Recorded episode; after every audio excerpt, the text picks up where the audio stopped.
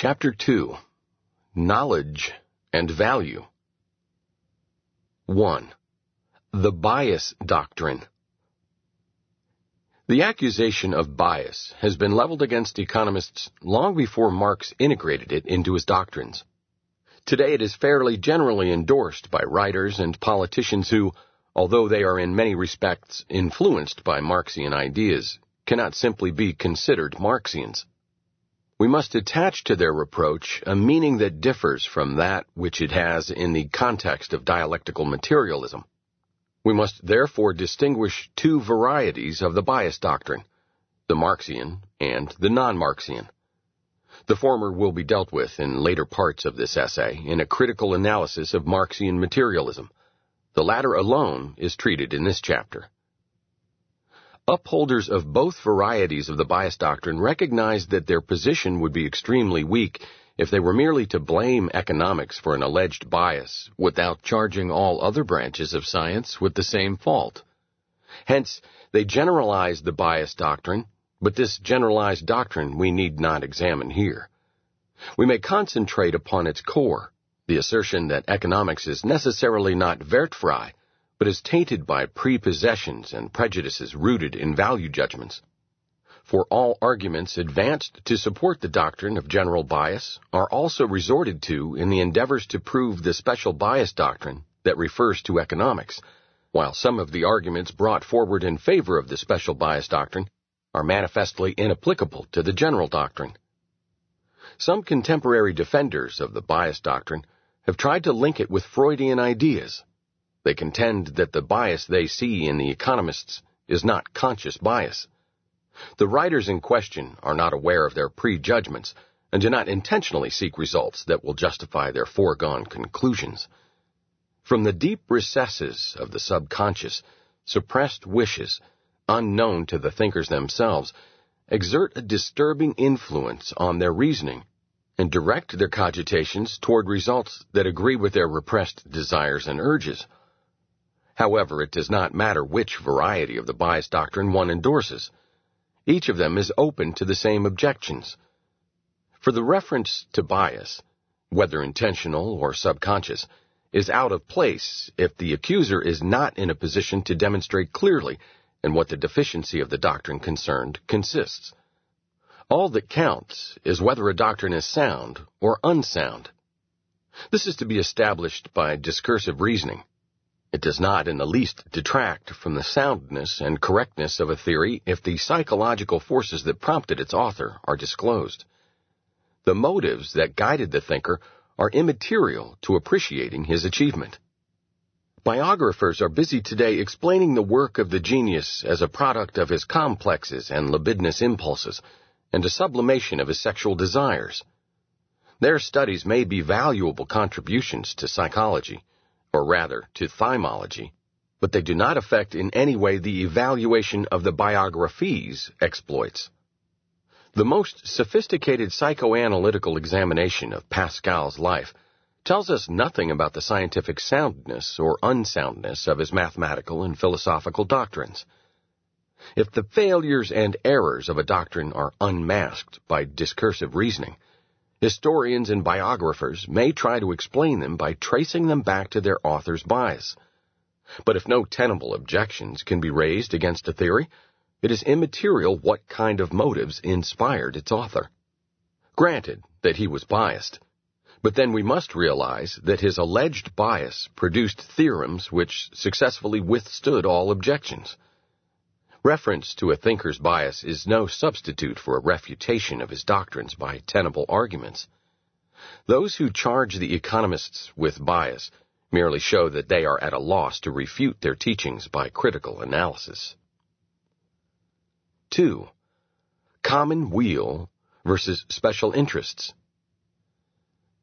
Economic policies are directed toward the attainment of definite ends. In dealing with them, economics does not question the value attached to these ends by acting men. It merely investigates 2 points. First, whether or not the policies concerned are fit to attain the ends which those recommending and applying them want to attain. Secondly, whether these policies do not perhaps produce effects which, from the point of view of those recommending and applying them, are undesirable. It is true that the terms in which many economists, especially those of the older generations, expressed the result of their inquiries could easily be misinterpreted. In dealing with a definite policy, they adopted a manner of speech which would have been adequate from the point of view of those who considered resorting to it in order to attain definite ends. Precisely because the economists were not biased and did not venture to question the acting men's choice of ends, they presented the result of their deliberation in a mode of expression which took the valuations of the actors for granted. People aim at definite ends when resorting to a tariff or decreeing minimum wage rates. When the economists thought such policies would attain the ends sought by their supporters, they called them good, just as a physician calls a certain therapy good because he takes the end, curing his patient, for granted. One of the most famous of the theorems developed by the classical economists, Ricardo's theory of comparative costs, is safe against all criticism, if we may judge by the fact that hundreds of passionate adversaries over a period of 140 years have failed to advance any tenable argument against it. It is much more than merely a theory dealing with the effects of free trade and protection. It is a proposition about the fundamental principles of human cooperation under the division of labor and specialization and the integration of vocational groups, about the origin and further intensification of social bonds between men, and should as such be called the law of association. It is indispensable for understanding the origin of civilization and the course of history. Contrary to popular conceptions, it does not say that free trade is good and protection bad. It merely demonstrates that protection is not a means to increase the supply of goods produced. Thus, it says nothing about protection's suitability or unsuitability to attain other ends, for instance, to improve a nation's chance of defending its independence in war. Those charging the economists with bias refer to their alleged eagerness to serve the interests. In the context of their accusation, this refers to selfish pursuit of the well-being of special groups, to the prejudice of the common weal. Now, it must be remembered that the idea of the common weal, in the sense of a harmony of the interests of all members of society, is a modern idea, and that it owes its origin precisely to the teachings of the classical economists. Older generations believed that there is an irreconcilable conflict of interests among men and among groups of men. The gain of one is invariably the damage of others. No man profits but by the loss of others. We may call this tenet the Montaigne dogma because in modern times it was first expounded by Montaigne. It was the essence of the teachings of mercantilism, and the main target of the classical economists' critique of mercantilism, to which they opposed their doctrine of the harmony of the rightly understood or long-run interests of all members of a market society. The socialists and the interventionists reject the doctrine of the harmony of interests. The socialists declare that there is irreconcilable conflict among the interests of the various social classes of a nation, while the interests of the proletarians demand the substitution of socialism for capitalism, those of the exploiters demand the preservation of capitalism. The nationalists declare that the interests of the various nations are irreconcilably in conflict. It is obvious that the antagonism of such incompatible doctrines can be resolved only by logical reasoning. But the opponents of the harmony doctrine are not prepared to submit their views to such examination. As soon as somebody criticizes their arguments and tries to prove the harmony doctrine, they cry out bias. The mere fact that only they, and not their adversaries, the supporters of the harmony doctrine, raise this reproach of bias shows clearly that they are unable to reject their opponent's statements by ratiocination.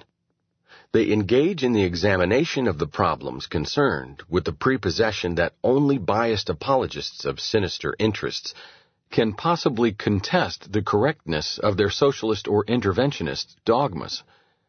In their eyes, the mere fact that a man disagrees with their ideas is the proof of his bias.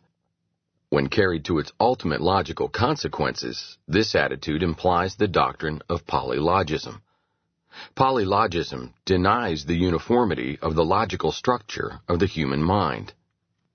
Every social class, every nation, race, or period of history is equipped with a logic that differs from the logic of other classes, nations, races, or ages. Hence, bourgeois economics differs from proletarian economics, German physics from the physics of other nations, Aryan mathematics from Semitic mathematics. There is no need to examine here the essentials of the various brands of polylogism, for polylogism never went beyond the simple declaration that a diversity of the mind's logical structure exists. It never pointed out in what these differences consist, for instance, how the logic of the proletarians differs from that of the bourgeois. All the champions of polylogism did was to reject definite statements by referring to unspecified peculiarities of their author's logic. 3. Economics and value. The main argument of the classical harmony doctrine starts from the distinction between interests in the short run and those in the long run, the latter being referred to as the rightly understood interests. Let us examine the bearing of this distinction upon the problem of privileges. One group of men certainly gains by a privilege granted to them. A group of producers protected by a tariff, a subsidy, or any other modern protectionist method against the competition of more efficient rivals gains at the expense of the consumers. But will the rest of the nation, taxpayers and buyers of the protected article, tolerate the privilege of a minority? They will only acquiesce in it if they themselves are benefited by an analogous privilege. Then everybody loses as much in his capacity as consumer as he wins in his capacity as producer. Moreover, all are harmed by the substitution of less efficient for more efficient methods of production. If one deals with economic policies from the point of view of this distinction between long and short-run interests, there is no ground for charging the economist with bias. He does not condemn feather bedding of the railroadman because it benefits the railroadman at the expense of other groups whom he likes better. He shows that the railroadmen cannot prevent feather bedding from becoming a general practice, and that then, that is, in the long run, it hurts them no less than other people. Of course, the objections the economists advanced to the plans of the socialists and the interventionists carry no weight with those who do not approve of the ends which the peoples of Western civilization take for granted. Those who prefer penury and slavery to material well-being, and all that can only develop where there is material well-being, may deem all these objections irrelevant. But the economists have repeatedly emphasized that they deal with socialism and interventionism from the point of view of the generally accepted values of Western civilization. The socialists and interventionists not only have not, at least not openly, denied these values, but have emphatically declared that the realization of their own program will achieve them much better than will capitalism. It is true that most socialists and many interventionists attach value to equalizing the standard of living of all individuals, but the economists did not question the value judgment implied. All they did was to point out the inevitable consequences of equalization. They did not say, "The end you are aiming at is bad." They said, "Realization of this end will bring effects which you yourselves deem more undesirable than inequality." 4. Bias and intolerance. It is obvious that there are many people who let their reasoning be influenced by judgments of value, and that bias often corrupts the thinking of men.